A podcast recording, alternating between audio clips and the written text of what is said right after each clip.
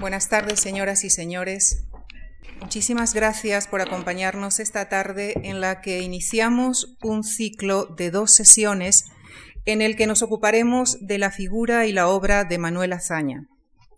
Hemos considerado que la reciente publicación de sus obras completas constituye una magnífica oportunidad para analizar su legado político y cultural. Y para realizar este análisis hemos invitado al editor de las antes mencionadas obras completas y autor del libro Vida y Tiempo de Manuel Azaña, 1880-1940, que aparecerá en las librerías la semana próxima. El profesor Santos Juliá moderará esta tarde una mesa redonda en la que contamos con la participación de José Carlos Mainer y José María Ridao. En nombre de la Fundación Juan Marc, quisiera expresarles a todos ellos nuestro agradecimiento por haber aceptado esta invitación. Santos Juliá eh, cerrará este ciclo el próximo lunes con la conferencia titulada Manuel Azaña, Literatura, Ensayo y Política. Santos Juliá es catedrático y director del Departamento de Historia Social y del Pensamiento Político y ha sido decano de la Facultad de Ciencias Políticas y Sociología de la UNED. Es autor de numerosos trabajos sobre historia social y política de la España del siglo XX y entre sus libros figuran Los socialistas en la política española 1879-1982, Un siglo de España, política y sociedad e Historias de las dos Españas, por el que obtuvo el Premio Nacional de Historia en el año 2005. José María Ridao es filólogo, especializado en filología árabe y abogado. Ejerció la carrera diplomática en países como Angola, la entonces Unión Soviética, Guinea Ecuatorial y Francia.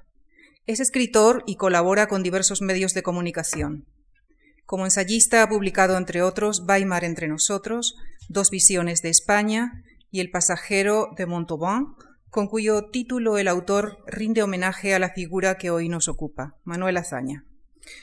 Eh, José Carlos Mainer es catedrático de literatura española de la Universidad de Zaragoza. Trabaja en la historia de la literatura de los dos últimos siglos y ha sido responsable de numerosas ediciones de Valera, Unamuno, Gómez de la Serna, Fernández Flores, etc.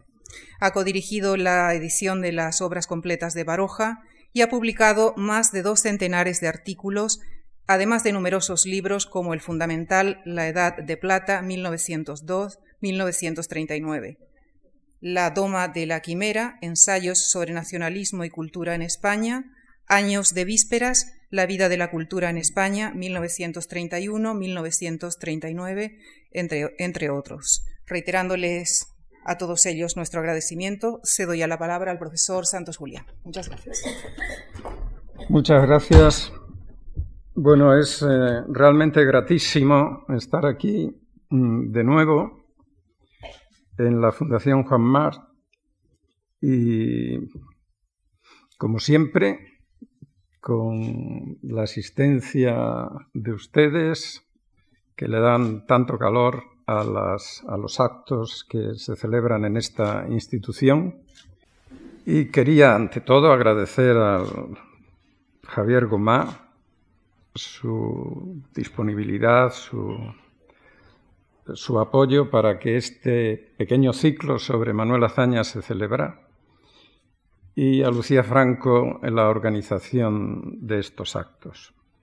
Realmente venir a hablar de Manuel Azaña en su barrio, en su distrito, tiene, después de tantos años, pues una, para mí al menos, un interés, una emoción especial.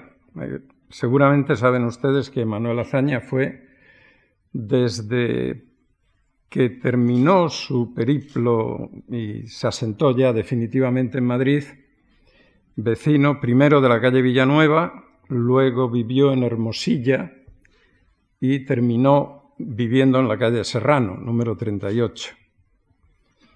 De allí salió a la presidencia de la República, hay la foto en la que vienen a buscarle para llevarlo a las Cortes, donde va a ser investido de presidente, y Madrid siempre estuvo en su obra, en su pensamiento, en su trabajo, y especialmente los sitios de Madrid en los que vivió. Él pertenece a una generación que fue la que finalmente se atrevió a romper el estrecho marco en el que se apelmazaba la ciudad y pasó esa barrera invisible pero muy real de la castellana para ocupar la zona de Madrid que había proyectado el marqués de Salamanca y que en tiempos del marqués de Salamanca nadie estaba dispuesto a venir a vivir por estas altitudes y se arruinó. El marqués de Salamanca se arruinó en el empeño de traer a los madrileños hasta hacia esta zona. La generación de, de Azaña, sin embargo, dio el paso y salió del viejo Madrid y se expandió por eh, todo lo que formaba entonces parte del llamado ensanche, con estas edificaciones a las que vino a vivir una clase profesional, médicos, ingenieros, abogados, que le dieron a la ciudad otro aire a partir de eh, las primeras décadas de siglo. Madrid se transforma, es un momento de gran entusiasmo, es una, eh, hay una actividad realmente, eh, una densidad cultural verdaderamente singular de la que uno de nuestros compañeros de hoy, el profesor José Carlos Meiner, dio buena cuenta en ese espléndido libro que, escribió en que publicó en 1975 titulado La Edad de Plata. Fue realmente una edad de plata, fue una edad de oro más bien. Hazaña es parte de esa edad de plata y hoy vamos a hablar de él, de su persona, de su significación, también finalmente de su recepción y de su recuerdo, con José María Ridao y con José Carlos Meiner, a quien agradezco muy cordialmente y muy especialmente su presencia en este acto. Yo creo que lo mejor para, desarrollar el acto puede ser eh, que planteemos algunas de las cuestiones en relación con Azaña y que eh, debatamos entre nosotros eh, o expongamos lo que pensamos del personaje y de su significación. Azaña, como saben ustedes, es una persona que empieza a intentar eh, ser un autor literario, eh, tiene en sus primeros eh, trabajos también una vertiente de investigador social y político, es un crítico de la política, hace, escribe una novela, pronuncia discursos memorables, escribe un diario, hace política desde muy pronto, a los bueno, tampoco tan pronto, desde los 33 años en que ingresa, se incorpora en el Partido Reformista. En el Partido Reformista es miembro del Comité Nacional. Luego, cuando mm, el Partido Reformista fracasa en su empeño de democratizar la monarquía, da el paso hacia la política republicana, tiene un papel fundamental en la movilización por la República en 1930, es secretario del Ateneo y luego será su presidente, y finalmente es ministro de la Guerra y eh, presidente del Gobierno y finalmente presidente de la República. Es decir, es que es un personaje muy variado en el que una de las primeras cuestiones que se plantea es si todo esto que hace forma realmente un personaje o más bien es alguien que tiene una vida fragmentada, una vocación indefinida, eh, sin saber por dónde tirar, finalmente llevado de pasiones, como muchas veces se le ha presentado, y por pura casualidad accede a un papel relevante en la política. ¿Qué hay de esto? Este sería el primer problema que nos podíamos plantear. ¿Es alguien de una vez hay una línea que conduce su vida, un hilo rojo, o más bien es alguien que está tanteando y que por casualidad finalmente eh, desempeña un papel fundamental. No sé, José María, tú podrías empezar. Respecto de la posibilidad de analizar a Manuel Azaña como, como un personaje en busca de una vocación, yo creo que hay que eh, remitir esta cuestión al ambiente político y al ambiente intelectual que se vive en el momento en que Manuel Azaña accede a la vida pública en general. Es un momento en el que las, eh, España tiene, tiene una, en España tiene una presencia importantísima la generación del 98, que no es una generación exclusivamente intelectual, exclusivamente literaria, ni exclusivamente política. Los autores del 98 abordan todas estas cuestiones y las abordan de una determinada manera. Quizá para entender la unidad de la figura de Azaña haya que empezar por analizar qué representó el 98 en esos momentos y qué eh, interpretación se ha seguido haciendo del 98. Con independencia de sus valores literarios, con independencia de los hallazgos que tuvieran unos u otros autores, lo que es cierto es que el 98, a mi juicio, lo que formula es una identidad nacional, es un gran movimiento nacionalista en el sentido más estricto del término. Y un movimiento nacionalista que lo que da es una visión de la historia de España, que lo que hace es eh, establecer un canon literario eh, fijo, con además una serie de interpretaciones de las obras clásicas españolas. No olvidemos eh, la importancia que el 98 da no ya al Quijote, a Don Juan o a Celestina, sino a determinada interpretación, a mi juicio claramente nacionalista, del, del, Quijote, de Don Juan o de la Celestina, y por supuesto lo que también hace el 98, aparte de esta interpretación de la historia de España y esta fijación de un canon literario que es coherente con esa visión de la historia de España, es crear un clima emocional que tiene una traducción política muy concreta. Azaña responde a cada uno de estos elementos y responde con extraordinaria coherencia a la visión de la historia de España que lanza el 98, al canon literario que lanza el 98 y a la interpretación que hace el 98. Azaña da una visión alternativa del Quijote, eh, prioriza la lectura de, Valera, eh, que presta una, atención que, muchas veces nos resulta incomprensible en estos momentos, pero que analizada con detenimiento se ve cuáles son los puntos de contacto entre la visión de Valera y la visión de Azaña. Y finalmente da también una visión política, que frente a la visión del 98, que resumiendo mucho entenderán que, que tratamos de Azaña y no tanto del 98 en la tarde de hoy, es una visión, la del 98, en la que viene a decir que la restauración no funciona no tanto por lo que tiene de corrupción en el sistema político, sino por lo que tiene de régimen democrático. Frente a esa visión, Azaña lo que dice es la restauración no funciona no porque eh, tenga un componente democrático, aparentemente democrático, sino porque es un régimen corrupto. Todo eso hace de eh, Azaña, a mi juicio, una figura coherente en cada una de sus manifestaciones, una figura eh, en que tiene clara su vocación, su vocación es participar en el espacio público español, eh, cuestionando la visión del país que se ha dado desde el 98 y la visión eh, que se ha traducido en la, realidad política que se vive desde el momento en el que él aparece en, en la vida pública. Solo para terminar, esta idea de una hazaña separado tajantemente en cada una de sus actividades, es una idea que los adversarios contemporáneos o los enemigos eh, póstumos de, Azaña han manejado con extraordinaria crueldad. Se ha pasado sucesivamente en España de la idea de que Manuel Azaña era un escritor sin lectores que por eso se dedica a la política y en fin, llega a presidente de la República, lo cual se considera extrañamente un fracaso llegar a la máxima magistratura democrática del país es un fracaso.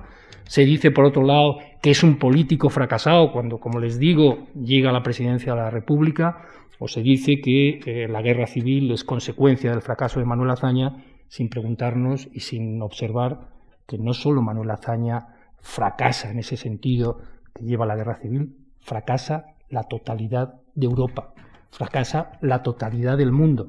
Cuando Manuel Azaña trata de reconducir las fuerzas políticas que hay en España al inicio de la guerra civil, lo que tiene a un lado es a Stalin, el de verdad, y lo que tiene al otro es a Hitler, el de verdad, no las metáforas que muchas veces se, utilizan en estos días, las comparaciones que se hacen con gobernantes actuales. Por tanto, mi, idea es que Manuel Azaña no es un personaje escindido en, varias vocaciones que no sabe realmente cuál es la suya, sino que es un hombre con vocación pública y que manifiesta esa vocación pública de manera perfectamente coherente en su actividad.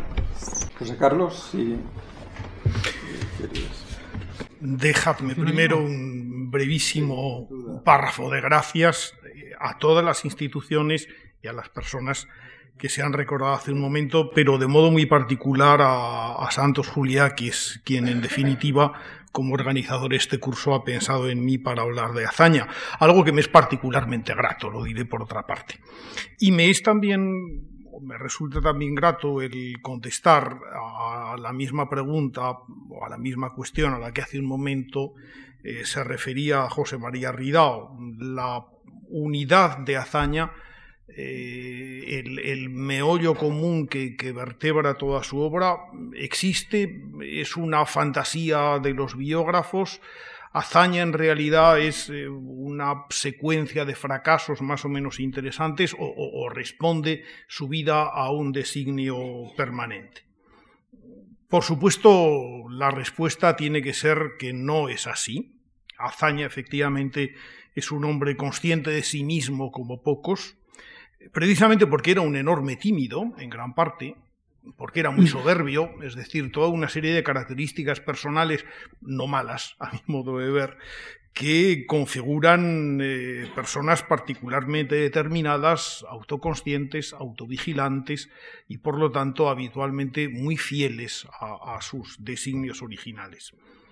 Otra cosa, sin embargo, es lo que de hecho ocurre si uno revisa la, obra de Azaña, la ve llena de proyectos inconclusos.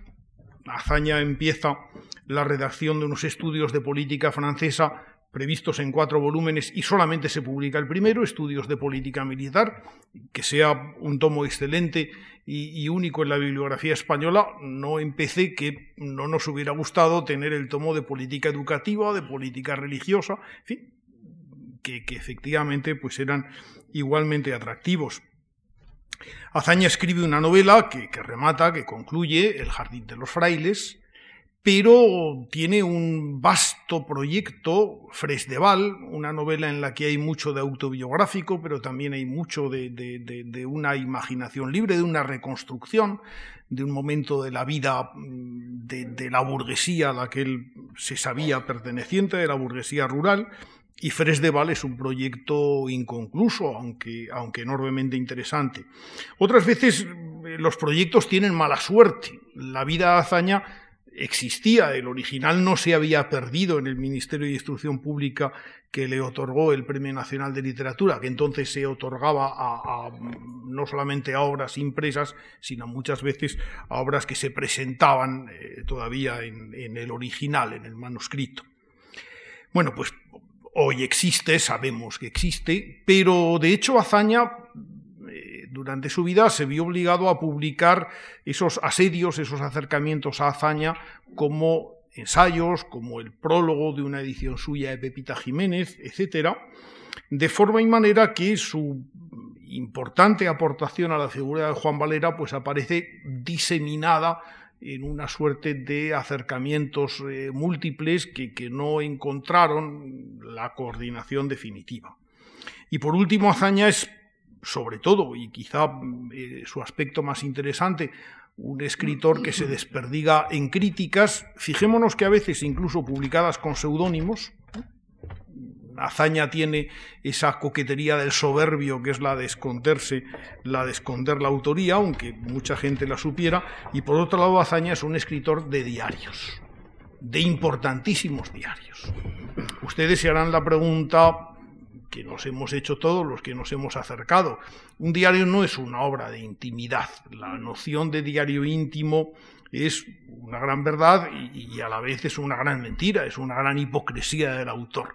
Todo diario de algún modo es público, pero a la vez que lo es, y, en los diarios de hazaña han sido publicados efectivamente, ese diario está recabando esa condición de intimidad, esa independencia del territorio propio desde el que se escribe. Por eso lo fragmentario de hazaña el que su obra muchas veces sea o se formule como crítica de obras o de ideas o de opiniones ajenas, obedece en puridad a, otra cosa que forma parte de su proyecto. Azaña es un intelectual y un intelectual es un hombre mm, que, replica, que procesa lo que está ocurriendo en la actualidad, que está siempre a, la expectativa, eh, corrigiendo, enmendando, presentando su propia alternativa, no siempre formulada en, los términos de algo absoluto. Esa condición eh, de, fragmentario en el pensamiento Bazaña, pero también por otra parte esa profunda coherencia que lo vertebra, casi desde un principio hasta el final, a mí me parece que es la, paradoja, pero la, la incitante paradoja de Azaña unas obras compuestas de, fragmentos, de retazos aparentes, pero que sin embargo respiran una, vida intelectual extraordinariamente coherente. Sí, yo pienso, no, no, voy a, aprovechar que soy el último en cada ocasión para, para ir recogiendo y poniendo una supuesta guinda. Pero sí quisiera contar muy brevemente la experiencia de eh, haber eh, relaborado las obras completas de Azaña. Eh, probablemente ustedes sepan que, que, Azaña, de cuya recepción hablaremos un poco más adelante, empieza a ser algo conocido porque en México Juan Marichal emprende la tarea de hacer unas obras completas. Esas obras completas de Azaña, eh, por estar presentadas fragmentariamente, es decir, aquí los diarios, aquí eh, los discursos y aquí obra suelta, creo que han tenido mucho que ver con la percepción de Azaña como alguien que no acaba de tener una obra, eh, de que tiene grandes discursos, algunos son memorables, eh, tiene algún artículo mm, sensacional que creó sensación, o sea, que habló la gente de él. Tiene atisbos, tiene comienzos, pero cuando se dice, bueno, vamos a ver, desde niño hasta que muere, desde que empieza hasta que termina, y vamos a ir organizando el material de esta manera el Azaña que escribe su primer trabajo con 20 años, que es la tesis doctoral, o los primeros articulillos que publica en una revista de, de, Alcalá. El que después empieza a intervenir en los debates, con artículos en los que toma posición bien frente a Baroja, comentando algo de Salvador de Madariaga, comentando, eh, haciendo la crítica del 98 en la dirección que decía José María, eh, intentando hacer una novela que es una reflexión sobre su propia vida, es una introspección, pero a la vez es una reflexión sobre la España en la que él se ha educado. Entonces se va viendo que aquello de decir hay dos hazañas, hay tres hazañas, las fases de la vida de hazaña, aquí corta, aquí no es así. Hay un flujo continuo que está determinado por algo que han dicho, que me parece que ha señalado José María, pero también José Carlos. Es decir, eh, es la presencia como intelectual en el debate público que tiene lugar en España entre 1900, a partir del, del 98 hasta 1930. A partir de 1930 y 1931 es el político el que tiene que hacer política, el que gobierna o el que está en la oposición. Pero desde 1900, en el que aparece por Madrid, hasta 1930, es el intelectual que está preocupado sobre todo por las grandes cuestiones que se debaten, se debaten en el Ateneo, se debaten en la Academia de Jurisprudencia, en las instituciones eh, que, tienen una vida cultural tan densa, como decía al principio, y que responde a los estímulos de ese debate. Creo que este es el principio conductor. Intenta eh, establecer una posición en los debates en los que está participando. ¿Qué debates son? La Gran Guerra, fundamental, y Azaña es un aliadófilo, francófilo, porque ve en la resistencia de Francia al ataque alemán la realización del ideal cívico-democrático, es decir, un ejército que obedece a la autoridad civil para hacer frente a un ataque. Es reformista porque piensa que la monarquía española está en el trance de pasar de lo que se llama liberalismo oligárquico a democracia, y es reformista y da la batalla por el reformismo. Luego se sitúa claramente frente a la dictadura de Primo de Rivera, pensando que se ha perdido una gran ocasión. Y ahí es donde está, creo yo, efectivamente, como se ha señalado, la unidad, la unidad del personaje. Lo cual no quiere decir, como ha señalado José Carlos Mainer, que muchos de los proyectos, dadas las incitaciones eh, que está recibiendo, se queden, se queden a medio realizar. Es verdad que hay muchos proyectos que se quedan a realizar, pero cuando se ve todo como un flujo, se ve el personaje que está presente en la vida pública intentando construir una posición que conduzca a España hacia la democracia, primero en la monarquía y luego en la república. Este creo que es el punto que impide separar a los hazañas y que desde luego está muy lejos de atribuir ese, ese destino de hazaña al rencor, a la frustración, todo lo contrario, es un personaje de una actividad, de, una, de un optimismo profundo, es decir, de creer que el país está en una situación de dar el salto hacia adelante que solo al final se lo destruye pues la destrucción que significa la guerra, pero en el que está convencido desde muy al principio. Eso no quiere decir que no haya obras de hazaña que forman una unidad. Una de ellas que yo quería someter a mis colegas es eh, precisamente su primera novela, El Jardín de los Frailes. ¿Eh? ¿Qué es el Jardín de los Frailes, del que tanto se ha discutido? Sí, eh, no sé, ¿quieres? Empiezo. Quieres, empieza. Déjame empezar por un apunte sobre esta idea de, fragmentación de la obra de Azaña, pero al mismo tiempo coherencia, que decía José Carlos. Es curioso ver cómo las ideas de Azaña aparecen una y otra vez, como diríamos hoy, en formatos distintos. Para mí, les tengo que confesar que durante mucho tiempo resultó incomprensible que Azaña tuviera una, una predilección tan acusada por Valera y que al mismo tiempo no apreciara o no se encontraran grandes rasgos de su aprecio por Galdós. No, sé si Santos Julián lo puede confirmar como, como eh, fin, autor de estas obras completas. Entonces, no se encuentran rasgos de Galdós cuando hoy Galdós es una figura que difícilmente podemos eh, soslayar en la, en la, no solamente en la historia de la literatura española, sino incluso en la historia del pensamiento liberal en ese sentido amplio, en la tradición de la tolerancia española. ¿Por qué esa falta de, de sintonía? Creo que podré responder luego. Sí, pues eh, curiosamente eh, ha sido después releyendo a, Valera donde sí se ve los puntos de Valera que interesan a Azaña, eh, aparte de lo que expresamente dice en sus ensayos sobre Valera. Hay una aproximación al problema religioso, en el caso de Pepita Jiménez, que él, que Azaña percibe como próxima a la que él defiende. Por supuesto están los discursos de Valera en, las Cortes, defendiendo la, libertad de cultos, la libertad de conciencia, admitiendo, sin embargo, que el Estado puede ser católico, puede ser, pero eh, defendiendo, no obstante, la, libertad de conciencia y la libertad de cultos.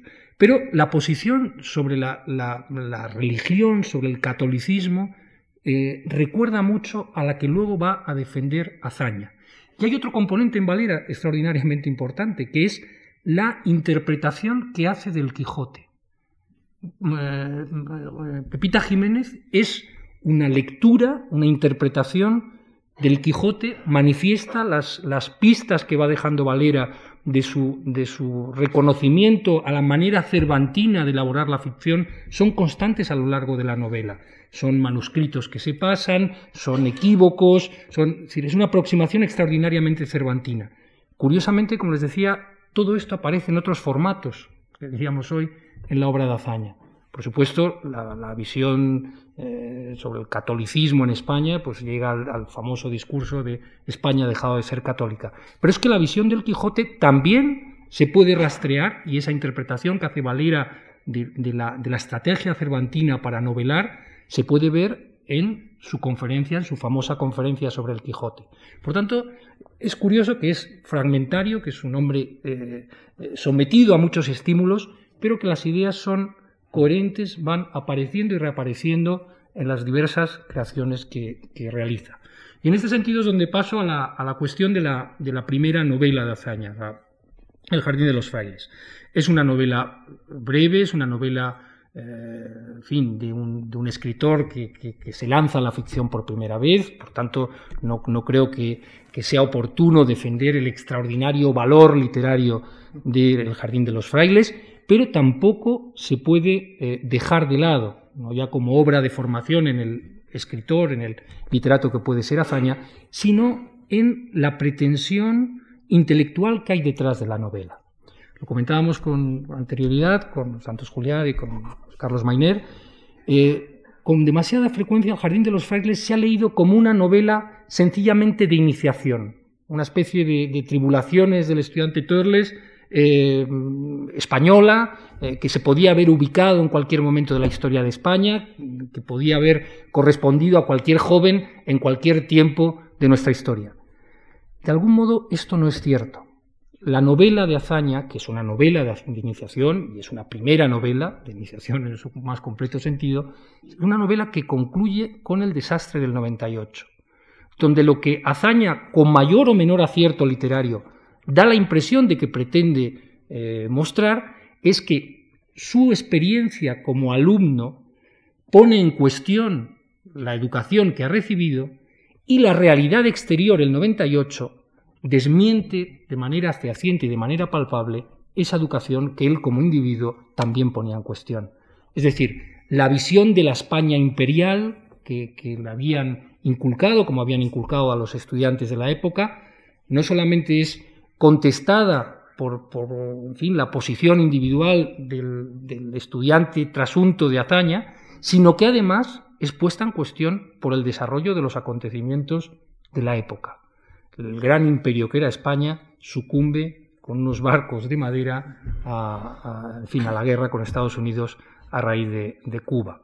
Por tanto, es una novela que, ya digo, no, deduzcan de esto eh, ningún canto a las excelencias literarias de eh, Jardín de los Frailes, sí, por el contrario, eh, estaría dispuesto a hacer una defensa tanto intelectual como literaria de la verdad en Berricarlo. Creo que es una de las grandes obras literarias del siglo XX español, pero en el caso del Jardín de los Frailes, lo que es importante subrayar es cómo en esa novela primeriza, en esa novela de iniciación, están todos los grandes temas de hazaña y están, eh, digamos, su manera de aproximarse a la realidad española, en este caso desde una vía literaria, pero que será coherente, como digo, en sus discursos posteriormente, ideas que aparecen en el Jardín de los Frailes aparecen en sus discursos, ideas que aparecen en el Jardín de los Frailes volverán a repetirse en la velada en Benicarló o en algunos de sus ensayos. Por tanto, ya digo, es una novela que conviene no leer con precipitación, conviene no exaltar más allá de lo que es, pero que es una novela de extraordinario mérito y una novela que en el contexto de la obra de Azaña resulta explicativa de sus posiciones. Yo había prometido contestar una cosa, pero lo haré al final. El por qué no Galdós y, sí Valera. Pero estamos en el Jardín de los Frailes y, Pero sería interesante lo primero también. Bueno, pues ¿eh? hagamos también lo primero. Sí, O, digamos primero lo de la preferencia de Galdós y, vamos, la eh, no repudio por Galdós porque no lo hay explícito, al menos que yo lo recuerde en ningún momento, pero sí el olvido de Galdós y sin embargo el interés por Valera. Galdós no es un escritor valorado ni en la época en la que Azaña ejerce su autoridad intelectual, ni por su generación de escritores, ni siquiera por la generación siguiente. Ya no lo ha sido mucho ya no lo ha sido mucho por los escritores, eh, vamos a decir, del 98, aunque a mí el término no me divierte demasiado. pero por el grupo que se mueve en torno a Ortega, etcétera, no lo es en absoluto. Galdós es un sobreviviente, un monumento en vida, que, que muere en 1920 y, Azaña lo, simplemente lo ignora. Es decir, para Azaña yo supongo que es pues, el que había escrito aquella obra teatral Electra, cuyo estreno en 1901 había encendido la campaña anticlerical, pero el autor de una serie de episodios nacionales que imagino que no leyó, aunque si lo hubiera hecho le hubieran gustado, o el autor de una obra como El Caballero Encantado, que coincidía en gran medida con, la idea que, que, Azaña tenía de Castilla, pero que evidentemente Azaña, como muchos otros, no leyeron jamás. ¿Por qué Valera, sin embargo?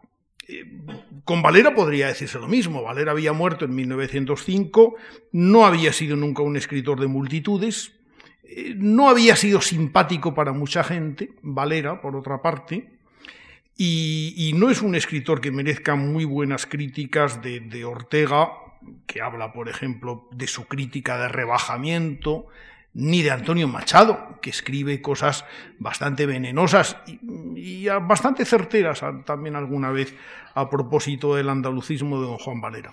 Lo que ocurre con, con Valera es que Valera, en primer lugar, más un intelectual seguramente que un novelista. Es decir, las novelas de Valera son unas novelas muy adrede, que eso en el fondo es lo que le gustaba a Manuel Azaña ah. de él. Y luego, además, la indagación que emprende sobre su obra le lleva a esos rincones secretos de la personalidad de Valera, que no hacía nunca Valera muy explícitos, pero que eran, por ejemplo, su riguroso agnosticismo, agnosticismo no, digámoslo claramente, el ateísmo de, Juan Valera, eh, sus preferencias por la literatura clasicista, su antirromanticismo, eh, sus pasiones contrapuestas, porque Valera era un andalucista que se entusiasmaba en la mujer cordobesa con los guisos de Córdoba y el atuendo y, en fin, y el comportamiento de las mujeres, y sin embargo Valera confesaba su fastidio por eh, los andalucistas profesionales. La gran ventaja de, Azaña para el conocimiento de Valera es que tuvo a su disposición y durante mucho tiempo fue el mejor conocedor del epistolario de Juan Valera, que no voy a decir porque podría parecer una exageración, que seguramente su obra principal, pero pero en buena medida es quizá lo que hoy leemos con más fascinación, porque ahí está un Valera muy vivo y ahí está por otra parte un Valera con una capacidad de escritura, de sarcasmo, una capacidad descriptiva eh, absolutamente imponente, que conectaba con, con ese Valera que se movía tan a gusto en el terreno de los diarios personales y por lo que conocemos en el terreno de las cartas. Las que intercambia con Rivas Cherif son verdaderamente importantes. Pero diré todavía, se me permitirá algo a propósito del Jardín de los Frailes, que sí es una excelente novela.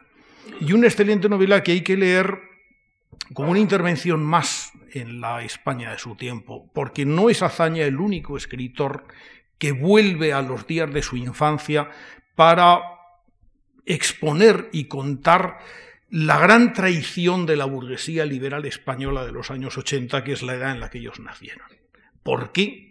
Eh, los padres de Ortega y Gasset, Ortega y Munilla, nada menos. Eh, ¿Por qué el padre de Ramón Pérez de Ayala? O, por qué la familia, no el padre en este caso de Manuel Azaña, cuyo abuelo había sido alcalde liberal de Alcalá de Henares, llevaron a sus hijos a estudiar en internados de religiosos? Azaña lo que está contando aquí, como lo hizo Gabriel Miró en, en, fin, en sus novelas, como, como lo hizo eh, Pérez de Ayala en AMDG, eh, en fin, como lo hace el propio Ortega cuando recuerda su infancia jesuítica en, en Málaga, eh, a propósito de su lectura del libro de Pérez de Ayala, de AMDG, lo que hacen es contar la formación de una sensibilidad que logra triunfar en, un mundo y en un horizonte de represión sistemática, de contrafactura de todo lo que puede ser espontáneo, de religiosidad impuesta brutalmente, de religiosidad claramente sectaria, en AMDG, por ejemplo, el, borrico que tienen los, los jesuitas de, Gijón le han llamado Castelar, como, como, al famoso político republicano, que por cierto era un fervoroso católico, dicho sea de paso. En fin, en este contexto es donde también debe ser leída una novela que es más tardía que las demás, es un poco posterior a, a, nuestro padre San Daniel, la novela de Gabriel Miró, que es de 1921, bastante posterior a MDG de Pérez de Ayala, que es de 1910, si ahora no recuerdo mal. Eh, y, y, bastante posterior a las confesiones de un pequeño filósofo de Azorín, que es de 1905, pero está en esa misma línea de revisión de lo que ha sido un pasado colectivo del que han logrado sobrevivir los escritores y han logrado sobrevivir sus sensibilidades. Bueno, ha salido, ha salido en, las, eh, creo que en las dos intervenciones eh, Ortega como otro de los grandes del momento. Ortega nació en el 83 Azaña nació en el 80, era, Azaña era tres años más joven que Ortega, pero Ortega adquiere una notoriedad eh, pública eh, muy joven, es un líder eh, intelectual desde que tiene veintitantos años, pronuncia una conferencia que será, es la gran conferencia de los años 10, vieja y nueva política, llama a su generación a participar en una renovación de la política española y Azaña está ahí, está ahí en ese proyecto, en el proyecto de Ortega. Se incorporan los dos al Partido Reformista. No estaba previsto que habláramos de la relación Azaña-Ortega, pero al oíros hablar de Ortega en relación con Azaña y al hecho de que por fin se han reconciliado sus obras completas, que están editadas en la misma editorial, pues y uno junto a otro, pues eh, no sé si tendríais algo que decir, aunque sea un apunte, sobre toda la historia que se ha montado en relación con ese esa, eh, eh, primero acercamiento, después fue una relación que echó chispas, eh, hubo intentos por terceras personas de volver a intentar una, que se volvieran a, entender y a proyectar juntos. Finalmente cada uno siguió un camino diferente. ¿Qué hay en la relación Ortega-Zaña? Si se os ocurre alguna, alguna... Me parece que es bastante obvio que es un problema de, de incompatibilidad de caracteres, pero sobre todo es un problema de, proximidad, de coincidencia. Las chispas salen y saltan, pues porque son dos, dos, pilas cargadas de energía, de energías bastante distintas, evidentemente destinadas por razón de sus parecidos muchas veces a, no entenderse. Ah. Eh, Azaña fue cruel con Ortega, le dice que, no es un pensador, sino que enhebra ocurrencias, dice en un momento determinado, lo cual es bastante injusto con respecto a Ortega, pero Azaña veía en Ortega lo que quizá no veía en sí mismo. Antes decía yo que la obra de Azaña es una obra fragmentaria, de, fragmentos significativos y estrechamente enlazados, como la de Ortega. Como la de Ortega. Ortega tampoco acabó nunca lo que, lo que se propone. Es decir, el proyecto originario de Meditaciones del Quijote no existió nunca, no pasó del primer volumen. Eh, Ortega supo, y en los años 40 lo vio incluso dolorosamente, que no había escrito un libro importante en filosofía y, de hecho murió sin haber escrito un libro importante. La obra de, Ortega es una vasta colección de, ensayos eh, enormemente interesantes, pero pero no tiene esa obra de referencia de otros muchos filósofos de su tiempo. Por eso nosotros un poco rebajatoriamente hablamos siempre del Ortega pensador, como si fuera una suerte de categoría adicional o subalterna ¿no? de, la, de la categoría de filósofo, pero, pero así es. Eh, creo que para, para, entender la relación entre, entre Ortega y Azaña, aparte de las dificultades personales, de la química personal que pudiera existir o no, creo que es necesario hacer una reflexión más general. Hay que marcar esa relación en una reflexión más general y que en gran parte yo creo que está por hacer en nuestro país, que es filiar el pensamiento liberal. En el fondo, lo que uno y otro representan es una distinta filiación, algo no resuelto, insisto, nuestros días, sobre qué entendemos por el pensamiento liberal, por la tradición de la tolerancia en España. Y hay un momento de choque donde se puede ver perfectamente cómo uno y otro encarnan una visión distinta de esa afiliación, que es la discusión sobre el Estatuto de, Cataluña. La aproximación de Ortega ahí es una aproximación, por así decir, historicista. Eh, hay que conllevarse, eh, es una aproximación eh, que, a mi juicio, se sustituyen muchas veces los razonamientos por las metáforas, esto es una especie de satélite que tiene que llegar, en fin, se utilizan metáforas que mm, lo que abundan, lo que ilustran es esta aproximación historicista. Por el contrario, Azaña en la discusión sobre el Estatuto de Cataluña lo que tiene es una aproximación institucional. Lo que dice es, esto es un problema político. Dejemos la historia a los historiadores y tratemos de resolver el problema político, que consiste eh, sencillamente, dice él, en ver cómo articulamos el Estado en el territorio de Cataluña. Esa es la discusión.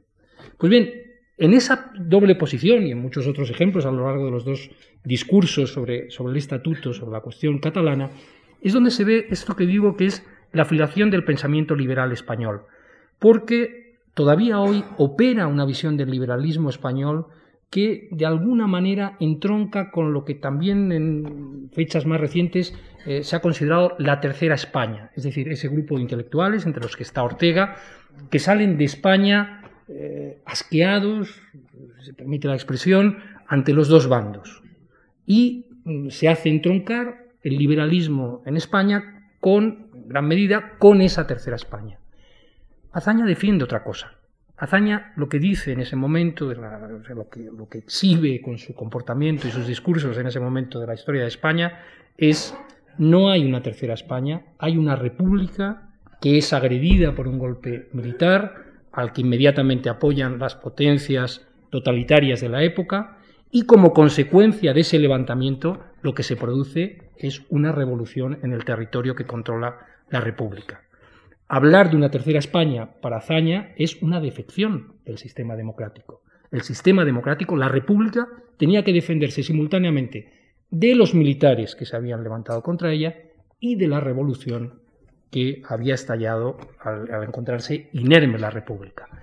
Una vez más, ahí vemos que choca la posición de Azaña con la de Ortega y que ese choque lo que nos exige es, en el fondo, reflexionar, nosotros en la perspectiva de, de mm. aquellos años, dónde filiamos el pensamiento liberal español. Porque si hay que observar una cuestión, creo que ninguna página, sin exagerar, espero, ninguna página las obras completas de Azaña traicionan un pensamiento liberal. Encontramos, por el contrario, en Ortega multitud de páginas que quedan, por ser generoso, en la ambigüedad. Quedan en la extraordinaria ambigüedad. Y solo la recepción en España de esa obra de Ortega, que vuelve inmediatamente, poco después de la guerra civil, vuelve a España, y no vean esto un reproche, son opciones respetables ni, es decir, es solo una, reflexión intelectual. Eh, este, este, Ortega, que, es muy apreciado en Europa, muchas veces no se subraya cuándo es apreciado Ortega, cuándo es apreciado Ortega en Alemania, en qué universidad alemana es apreciado Ortega, en qué universidad alemana, en qué condiciones de la universidad alemana la rebelión de las masas se convierte en un libro muy apreciado. Porque si respondemos a esta pregunta, lo que vemos, ya digo, no es solo un enfrentamiento entre dos personalidades, que también, obviamente, eran personalidades en gran medida incompatibles, sino lo que vemos es un desafío que se nos lanza a nosotros. ¿Por dónde hacemos pasar la línea del liberalismo en España, la línea de la tolerancia? Querías hacer un apunte más. Iba a hacer una a apostillar esta cuestión que yo creo que José María Rida ha planteado perfectamente pero incluso a riesgo de simplificar iba a ir un poco más lejos. Eh, Ortega abandona eh, la política de un liberalismo radical que en un momento determinado, en 1910, se proclama socialista, socialdemócrata por lo menos, la abandona claramente entre 1917 y 1920, cuando Ortega se desengaña gravemente y le preocupa el desenlace de la situación española, de la gran crisis que el país vive a lo largo de 1917. España invertebrada son las actas de esa alarma que Ortega experimenta ante el porvenir del país. Y a partir de ahí, efectivamente, los textos de Ortega y algunos, los que escribe, por ejemplo, durante la Guerra Civil, eh, son francamente impresentables desde el punto de vista a veces hasta del decoro intelectual, me atrevería a decir, el prólogo para ingleses, por ejemplo, y, en fin, y textos en torno a, la rebelión de las masas. Eh, Azaña no. Azaña que ha tenido posiciones muy parecidas a las de Ortega incluso que no ha llegado tan lejos como él en 1900 hasta 1920, no se para en 1920. Eh, tiene naturalmente una etapa mm, de no saber qué hacer, la dictadura de Primo de Rivera inicialmente desconcierta a muchos y, Azaña y Ortega son de los muchos desconcertados, pero con bastante rapidez eh, Azaña recompone su mundo espiritual y es capaz de hacer lo que Ortega casi entitativamente era incapaz de hacer. Eh, Ortega podía ser liberal, creo que lo fue en cierto modo a lo largo de toda su vida. Lo que no fue nunca, pero en su generación en Europa casi nadie es demócrata. Eh, Azaña hace el esfuerzo de ser liberal y demócrata y seguir manteniendo el radicalismo político y el compromiso con la política activa en los años 30 y hasta su muerte en 1940. Esa es la enorme diferencia. No pretendo establecer una suerte de Nuremberg retrospectivo y menos con figuras tan estimables, tan importantes y tan valerosas en todos los aspectos y tan valiosas como uno y otro, ¿no? Pero, pero sí que quizá convenga apostillar esto. La, evolución de, de Azaña o la fidelidad de Aceña a unas ideas persiste más allá del momento en el que Ortega mm, las abandona y, desembarca. Yo añadiría un, punto, ¿eh? estando totalmente de acuerdo con eh, lo que hasta este momento se ha dicho, y es que eh, Azaña, sin duda vienen los dos de la tradición liberal, y los dos han aprendido mucho leyendo el siglo XIX. Que por cierto, yo creo que leyeron, ¿eh? leyeron, a, leyeron a Galdós, pero... Al primer Galdós, posiblemente. Lo leyeron y se enteraron de mucho de lo que pasaba en el siglo XIX por Galdós, de lo que pasó en el siglo XIX. Como en general la generación siguiente, aunque no le tuvieran en gran estima, yo recuerdo una conversación con Bergamín hace muchísimo tiempo que decía, si vosotros, la nueva generación, vosotros los jóvenes no sabéis nada, no habéis leído a Galdós. ¿eh?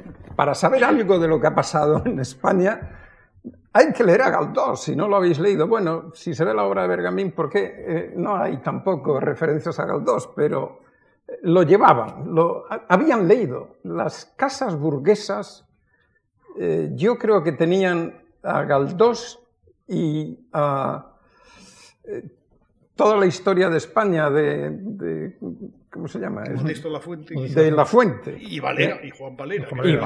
pero, pero donde se enteraron de lo que había pasado en el siglo XIX eran La Fuente y en Galdós, creo. Y, y, y Ortega y Azaña vienen de ahí. Ortega viene de ahí, pero piensa que lo que hay que formar en España es una minoría selecta, él lo llama así, una minoría selecta que dé densidad a, una sociedad que no es densa, que está atomizada. Y que cuando esa minoría selecta se forme, la sociedad, la masa, que no es solo la masa, la masa está repartida por todas las clases, seguirá a la minoría selecta y que por tanto el énfasis había que ponerlo en la educación. De eso también recibimos nosotros, nosotros alguna lección. Yo recuerdo también a don Ramón Carande, que asistió a esta conferencia, el entusiasmo que despertó y que todavía transmitía don Ramón Carande, que asistió pues, con 30 años a la conferencia de Ortega, eran de la misma edad prácticamente. Y esa, esa seguridad en que bastaba eh, crear esa minoría selecta y que la sociedad seguiría, Azaña no la compartía eh, no digo ya en la misma medida, sino que no la compartía. Él pensaba que el trabajo no estaba tanto en la minoría selecta como en la política, como en la política práctica. Y su primer discurso importante, el problema de España, la cuestión no es educar a la masa, como pensaban los, la línea que viene de Ortega, y en la que coincidía don Ramón Carande, que también nos decía, eh, hasta que no tengamos un país educado, esto seguirá así. Hay que educar. Hasta que no... Si la gente no está educada, ¿qué vamos a hacer? Eso en los años 60. Azaña pensaba así, pero ¿quién es el que da clase? A, a ese interés por la educación decía, ¿quién es el que da clase? ¿Quién es el maestro? ¿Quién pone al maestro? ¿Quién paga al maestro? si no hay un Estado que extienda por la sociedad una clase de maestros, pues el país seguirá educado o mal educado. Y para que exista ese Estado tiene que haber democracia. Y la democracia no la constituye una minoría selecta, sino que la constituye la política, trabajando en política. Y es lo que creo que le separa, junto a cuestiones de personalidad, junto a la línea distinta del liberalismo en que los dos se sitúan, es lo que finalmente le frustra respecto a Ortega. Usted prometía, hay un artículo clave en esa relación, que es Santos y Señas, y usted prometía que, usted prometía, nosotros nos creímos, toda esa creencia de que formando esa minoría, esa España se entraría en, un proceso de renovación y de, y de reconstrucción. Y cuando el momento es que la monarquía se democratice, Ortega se va de la política. Ortega se va como espectador. Y eso es lo que está debajo del apunte al que hacía referencia el profesor Mainer, que es un apunte es un apunte que no publicó nunca, es un apunte de un, cuaderno de apuntes. ¿eh? No lo hubiera publicado. Yo creo que Azaña jamás hubiera publicado. Venía como el gran paladín y se ha quedado como revistero y como para conferencias, con, impartir conferencias a señoras, etc. Ese, apunte cruel es algo que, eh, que Azaña escribe en el momento en que Ortega dice no quiero saber nada de política. La política es confusión, la política es mentira, la política falsea la realidad. Y me retiro. Debíamos pasar, quizás eh, después del viaje por la relación Ortega-Azaña y saltando mucho, porque la hora se nos viene encima, saltando mucho a... Eh, a los problemas que Azaña nos, puede, nos ha planteado a nosotros para, en la recepción y a los que puede plantear hoy. Es decir, la figura de Azaña, ¿qué tiene que ver con lo que está actualmente eh, ocurriendo en relación con este fenómeno social, político, judicial, que se llama recuperación de la memoria? No sé si tú, empiezas. Bueno, yo creo que los problemas de la recepción de, de Azaña, eh, algunos ya lo hemos citado, en concreto esta, esta reflexión sobre, sobre el liberalismo en España, sobre la afiliación del, liberalismo en España. Eh, Azaña es un hombre que se mantiene fiel a la República hasta el último momento, prácticamente hasta el último momento, que no eh, admite la tercera España y que es una figura, tanto un intelectual como un político, que impide una de las visiones de la historia de España más constantes, tanto en el momento de la guerra civil como de alguna manera ahora en este proceso de recuperación de la memoria. Y es esta idea de que república y revolución son lo mismo. Cuando Franco se levanta, sus panegiristas lo que dicen es república y revolución es lo mismo porque esto legitima el golpe de Estado. Pero curiosamente, cuando la república es derrotada, personas, eh, grupos políticos que no habían luchado por la república, sino por otras causas en el interior de la república, esos también dicen república y revolución eran lo mismo porque lo que pudieron hacer eh, quedaba amparado por una lucha legítima, por una lucha por el sistema democrático. Esto no es exclusivo de España, se produce también en la Segunda Guerra Mundial. Es el papel de Stalin. Stalin dice que es el vencedor del nazismo y automáticamente eso convierte su causa en una buena causa. ¿no? La gran paradoja es que se puede combatir contra una causa abyecta desde otra causa abyecta.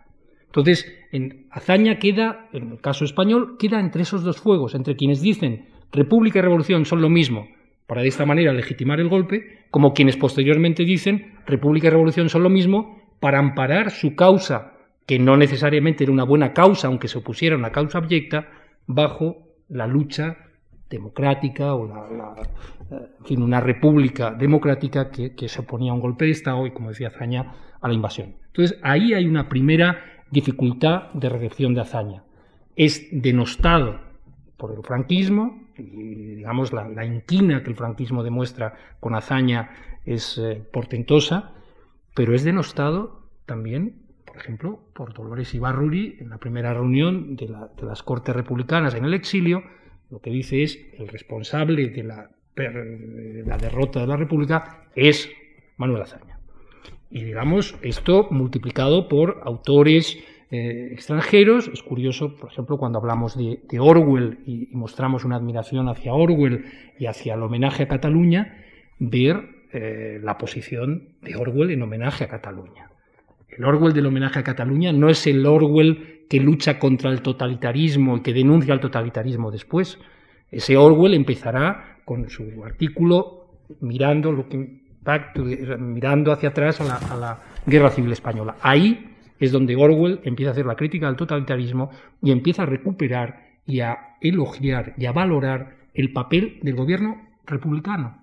Es decir, no de quienes hacían la revolución aprovechando el golpe de Estado, ni por supuesto quienes estaban en el golpe de Estado. Eso dificulta extraordinariamente la recepción de la obra de Manuel Azaña. Hay una segunda cuestión que dificulta la recepción de la obra de Manuel Azaña y que es, de algún modo, su talla intelectual. Antes el profesor Mainer eh, disentíamos algo sobre la valoración del de, Jardín de los Frailes yo les confieso que leí la, novela con extraordinario valor y nunca, eh, digamos, polemizaría con el profesor Mainer sobre el valor del, Jardín de los Frailes. Es más, me satisface que alguien como el profesor Mainer diga que es una obra excelente, porque yo tengo que confesar que tenía mis reservas literarias. Una obra, digamos, que como obra literaria estaba eh, muy vinculada a la tesis, una tesis que por otro lado creo que era coherente, que era fecunda en, la, en la historia del pensamiento, en la historia política española. Pero donde sí estaba dispuesto, como decía, a hacer una defensa tanto literaria como intelectual de la obra de Manuel Azaña, eran la velada en Benicarlo. Y decía que justamente su talla literaria y su talla intelectual se había convertido en un problema para la recepción de Manuel Azaña, porque la velada en Benicarlo no se ha leído en el contexto, en la tradición en que se debe leer. La velada en Benicarlo no es teatro, por más que sea admirable el esfuerzo que han hecho grupos y, personas, recuerdo José Luis Gómez, un trabajo admirable, teatralmente admirable sobre la velada en Benicarló. Pero la velada en Benicarló, insisto, no es una obra de teatro, es un diálogo. Manuel Azaña era consciente de que estaba recuperando una, un género literario que en España se agota en, los albores del, del, siglo XIX. Aparecen los últimos diálogos que, por el contrario, en la Ilustración fueron frecuentes. Manuel Azaña en esa obra enlaza con esa tradición, con ese género literario que es el diálogo. Y justamente el que ese género literario quedara, eh, digamos, diluido, desaparecido, ha hecho que se juzgara la velada en Benicarlo como una obra de teatro y se llegara a la conclusión de que como obra de teatro pues es una obra de teatro dificultosa, digamos, de escasa eficacia. Pero es que, repito, no es una obra de teatro, es un diálogo es como tratar de representar los diálogos de Platón, no tiene sentido. Son diálogos extraordinarios y a mi juicio de un valor literario excepcional. Y este es un segundo problema, esa capacidad de Manuel Azaña de saber situarse en una tradición literaria, en unos géneros literarios. Y hay, a mi juicio, una tercera dificultad para recibir la obra de Azaña que enlaza con la cuestión que hoy se debate de la memoria. Eh, yo creo que todos ustedes habrán visto con qué frecuencia se cita el discurso de 1938 en el Ayuntamiento de Barcelona, el paz, piedad, perdón, que gracias a las investigaciones del profesor Juliá hemos podido incluso oír, eh, oír en, directo, por así decir, en, un, CD-ROM. Eh, en este discurso mm, se acaba con esa frase archirrepetida, paz, piedad, perdón. Y es una frase que invocan tanto quienes defienden unas posiciones o la memoria histórica hoy como quienes defienden lo contrario. A tal punto que hemos perdido de vista la necesidad de una reflexión sobre esas tres palabras, paz, piedad, perdón, porque es extraordinariamente coherente que el presidente de la República, un presidente de la República, que en algunos de sus discursos de guerra llega a decir frases como y ahora me dirijo a vosotros, los que estáis al otro lado de la trinchera, porque también soy vuestro presidente. Bueno, alguien que ha dicho esto, es lógico que en su discurso, en su último discurso, en su última aparición pública en España y fuera de España, que su última aparición pública, pida, en primer término, paz.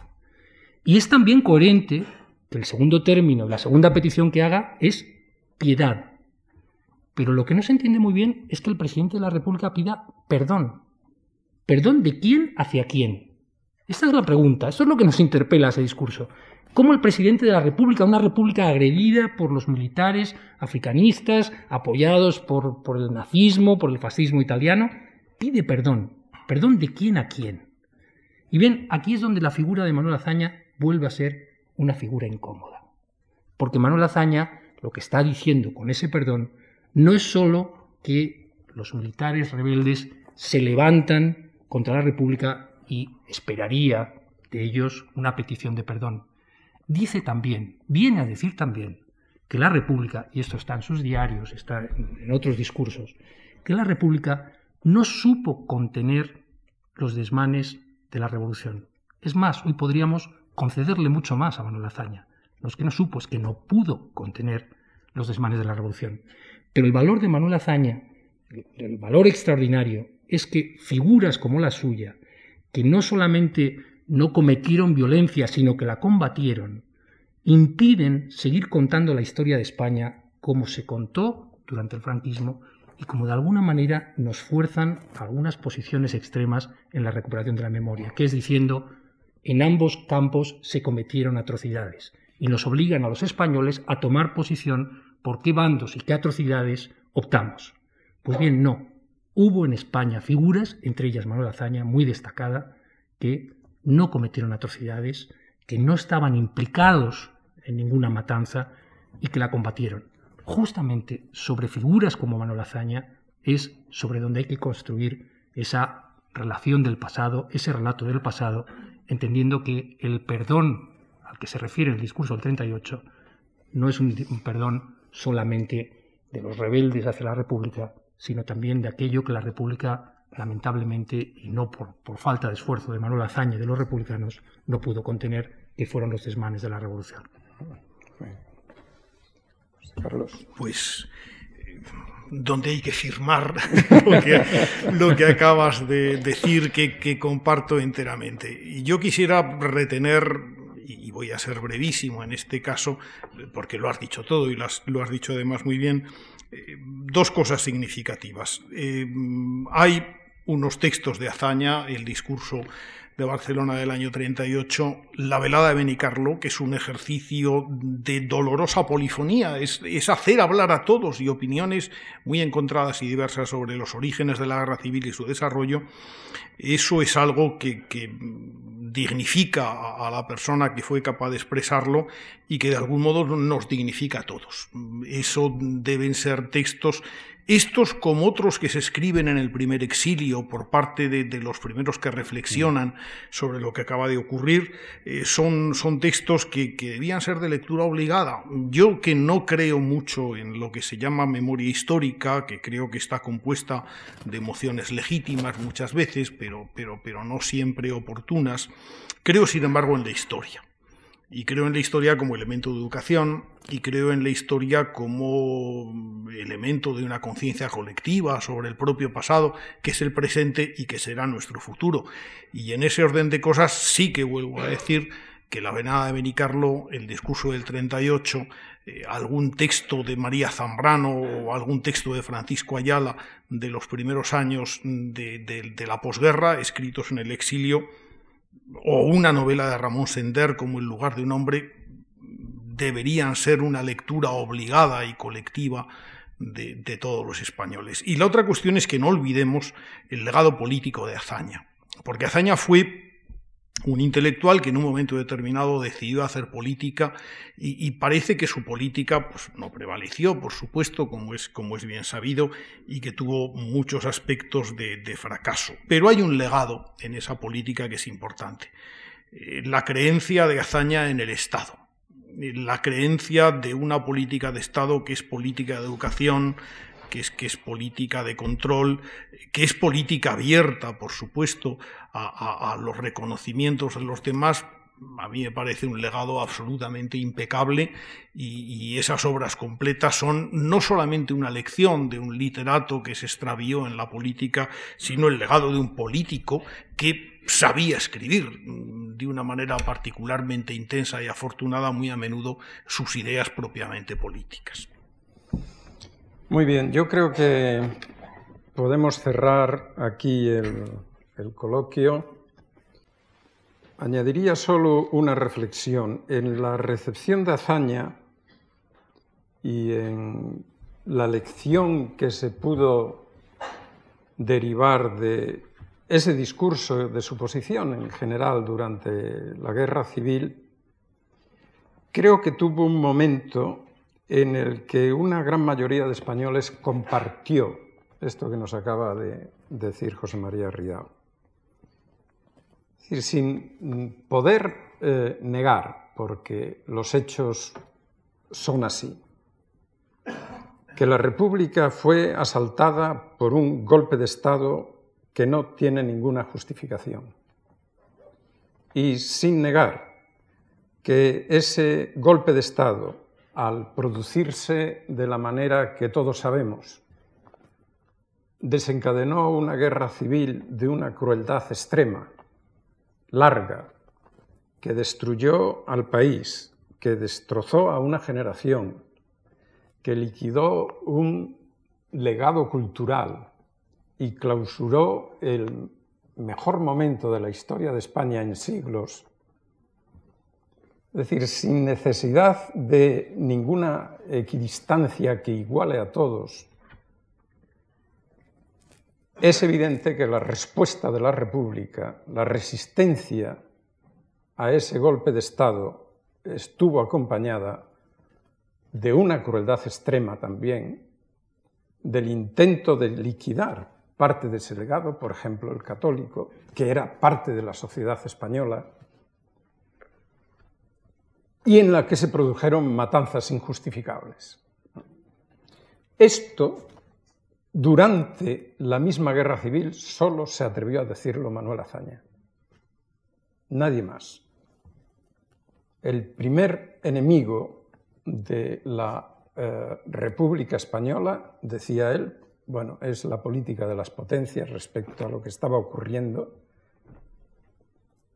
pero entre los enemigos de lo que estaba pasando era la indisciplina, la cobardía, la crueldad que él atribuía a su propio bando y que forma parte central de ese diálogo que es la velada de Benicarló. Yo creo que la generación que hace la transición participaba de estas ideas.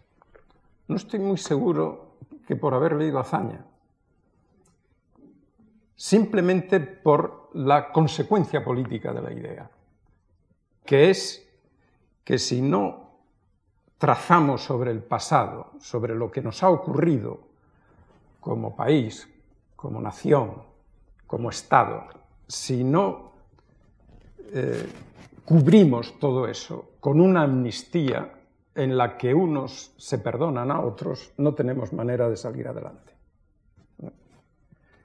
Esto forma parte del debate que en el primer Parlamento tienen quienes procedían del bando de los vencidos y quienes procedían de los vencedores. Es decir, que la idea de una amnistía sobre el pasado, que es el perdón mutuo, que es lo que Azaña pide en el, en el discurso de 18 de julio de 1938, era la única manera de salir adelante. Creo que la generación de los mayores compartimos eso a partir de los años finales de los 50 y durante los 60, cuando surge una nueva política en la que hijos de vencedores y de vencidos se encuentran en coloquios, en instituciones y no se echan en cara unos a otros su pasado o el pasado de sus padres. Es decir, bueno, eso fue algo que pasó, de eso somos conscientes y eso está ahí. Está ahí, sabemos qué pasó, pero no va a marcar nuestro futuro. Creo que ese es el legado de Azaña. Creo que por eso merece seguir leyendo Azaña. Lo que ha pasado después, bueno, sería para otro, para otra, mm, otro momento y, y a lo mejor hasta para un cursillo. Pero el legado, lo que hace que Azaña sea el político español del siglo XX, que merece seguir siendo leído, el primero, es que la trayectoria de su vida termina llamando a los españoles a que recuerden que son tributarios del mismo arroyo y que la tierra que ha recogido a unos a otros es la misma tierra y que cuando reconozcan eso podrán seguir adelante y podrán construir otro país. Creo que hemos construido otro país. Creo que hemos construido otro país, sin duda. Es decir, creo que el país que hemos construido eh, a partir de la transición realiza en buenas medidas lo que quedó frustrado con la República. Lo realiza de otra manera, es otra sociedad, es otro Estado ya, pero lo realiza. Por eso creo que la recomendación que yo recibí de un amigo de de Ortega y, bueno, conocido de Azaña. Azaña le llamó un día por teléfono, él estaba arrepentido de no haberle dado una respuesta positiva en diciembre de 1931 para que se hiciera cargo de un ministerio. Don Ramón Carande eh, me decía, ustedes los jóvenes tienen que leer Azaña. Fue la, la única recomendación así de lectura española que recibí de él tienen que leer Azaña, ya están las obras, tienen que leer Azaña. Creo que por eso mismo, porque Azaña representa una situación que sin ser tercera España, de ninguna manera, es la España de la democracia, es la España que en él, democracia y república, a partir del golpe de Estado del 23 se identifican, es la España de la democracia que reconoce un pasado en el que hemos estado a punto, han estado a punto de, eh, de llegar al abismo, a la destrucción, y que solo se puede salir de él reconociéndolo, conociéndolo y tendiendo sobre él una amnistía que no es solo perdón, sino que es también encuentro, los encuentros que a partir de 1960 empezamos a realizar quienes venían de los vencedores o de los vencidos sin pedirnos cuentas por el pasado. Bueno, así creo que podemos eh, poner punto final a este amable coloquio. Yo quiero mm, agradecer muy, muy sinceramente a José Carlos Mainer y a José María Ridao eh, las eh, intervenciones que han presentado ante ustedes y a ustedes su presencia, su atención y el calor que se ve venir de la sala. Muchas gracias.